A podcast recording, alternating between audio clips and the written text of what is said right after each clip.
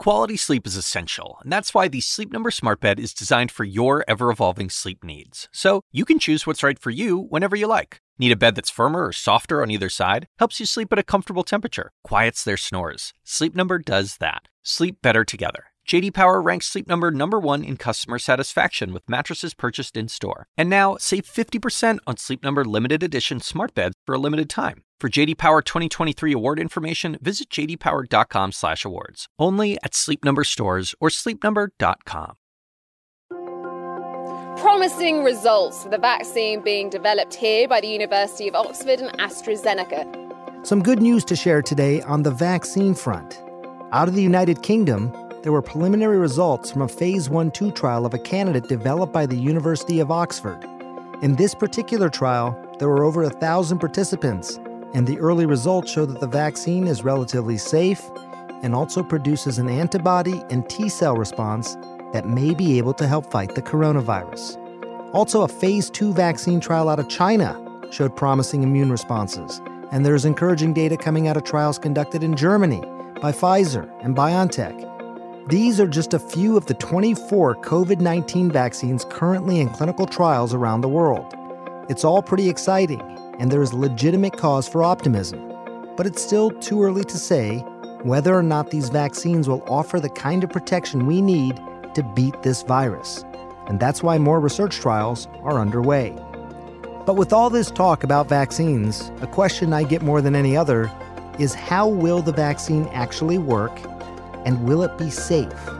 So in this episode, I sat down and talked to one of the nation's top experts to help explain the science behind all of this. I'm Dr. Sanjay Gupta, CNN's chief medical correspondent, and this is Coronavirus Fact versus Fiction.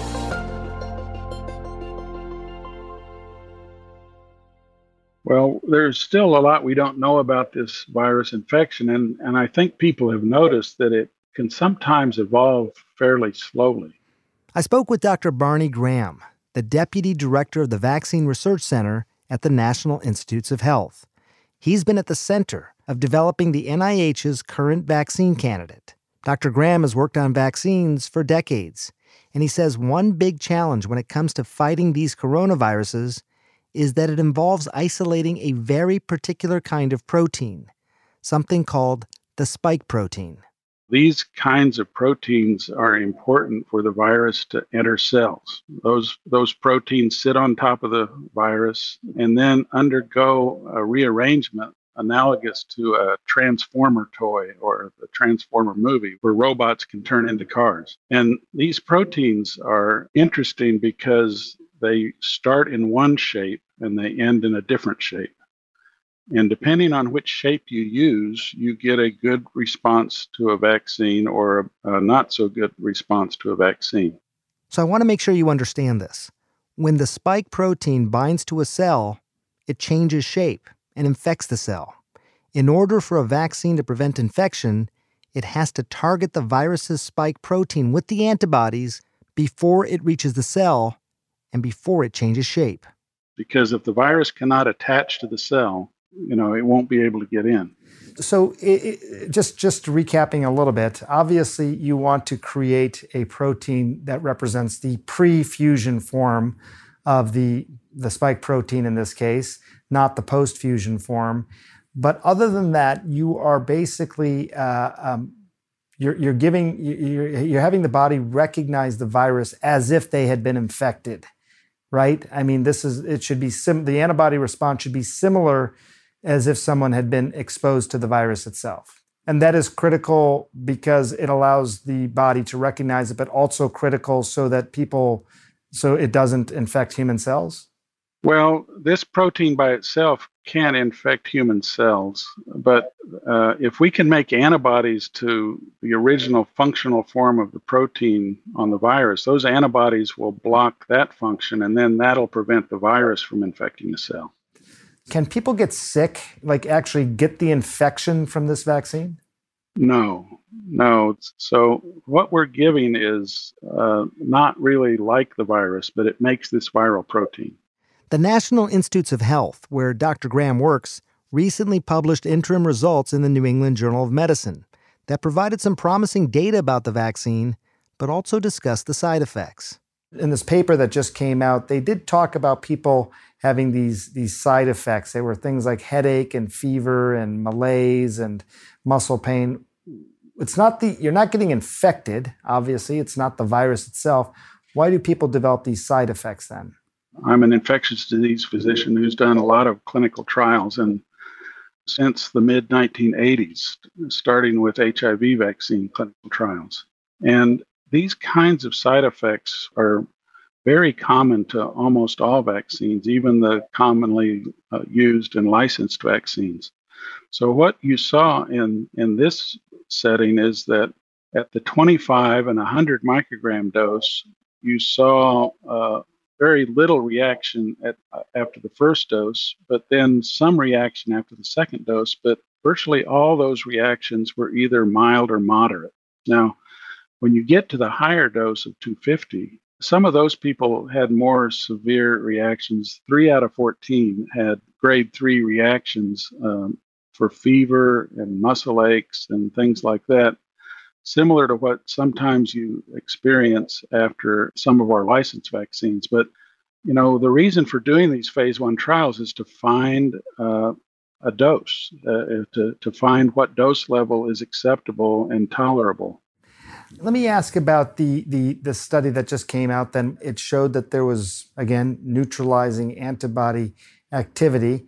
Uh, first of all, were you surprised, or was that was that pretty much a given?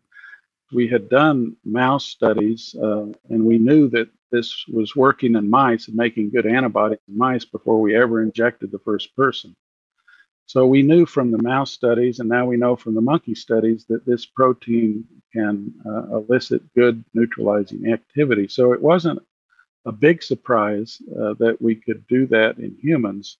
I was pleasantly surprised, I think, about the level of neutralizing antibody. It, it exceeded uh, my expectation.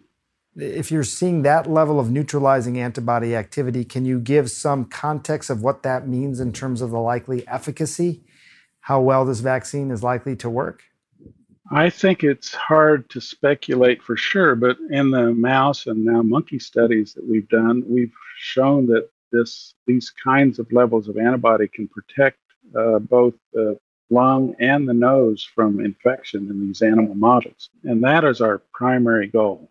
You, you said something very interesting to me on the phone the other day. I, I, I, was bringing up the issue that you got about a third of the country that uh, is already demonstrating some vaccine hesitancy right? They're already ta- they're already sort, of showing some trepidation about this new vaccine. It's not even out yet. we only got phase one results. How do you how do you handle that? I really hope that uh, by trying to explain some of this and for people to start understanding the biology of vaccines, that it will make them less hesitant and more likely to join us in trying to establish this community immunity that we're we're looking for, what people have called herd immunity.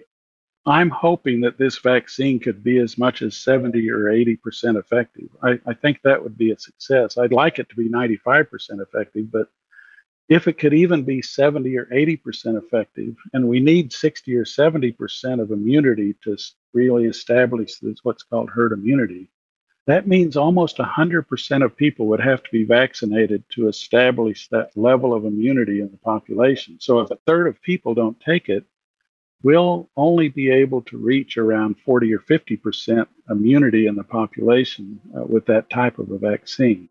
I think it's really important for that uh, third of people uh, to come along and try to help us and understand how these vaccines work so they, they won't be uh, so hesitant. No doubt, it's exciting that we're making such rapid progress on a vaccine for the virus. It is the only real end in sight and the fact that multiple studies around the world are now showing promising results makes the light at the end of the tunnel seem that much closer.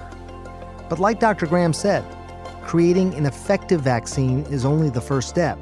In order for it to work, enough people need to be willing to get the vaccine. By talking about how a vaccine really works, I hope we can take away some of the mystery and some of the fear surrounding it. Maybe if we all understood the basics, we'd be less hesitant to get the vaccine once it arrives. Because that's what's needed for all of us to finally beat this virus together.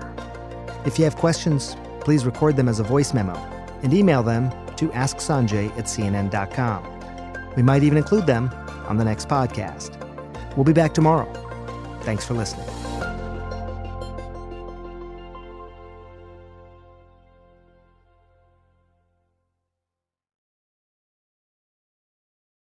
Quality sleep is essential, and that's why the Sleep Number Smart Bed is designed for your ever evolving sleep needs. So you can choose what's right for you whenever you like. Need a bed that's firmer or softer on either side? Helps you sleep at a comfortable temperature, quiets their snores. Sleep Number does that. Sleep better together. JD Power ranks Sleep Number number 1 in customer satisfaction with mattresses purchased in-store. And now, save 50% on Sleep Number limited edition smart beds for a limited time. For JD Power 2023 award information, visit jdpower.com/awards. Only at Sleep Number stores or sleepnumber.com.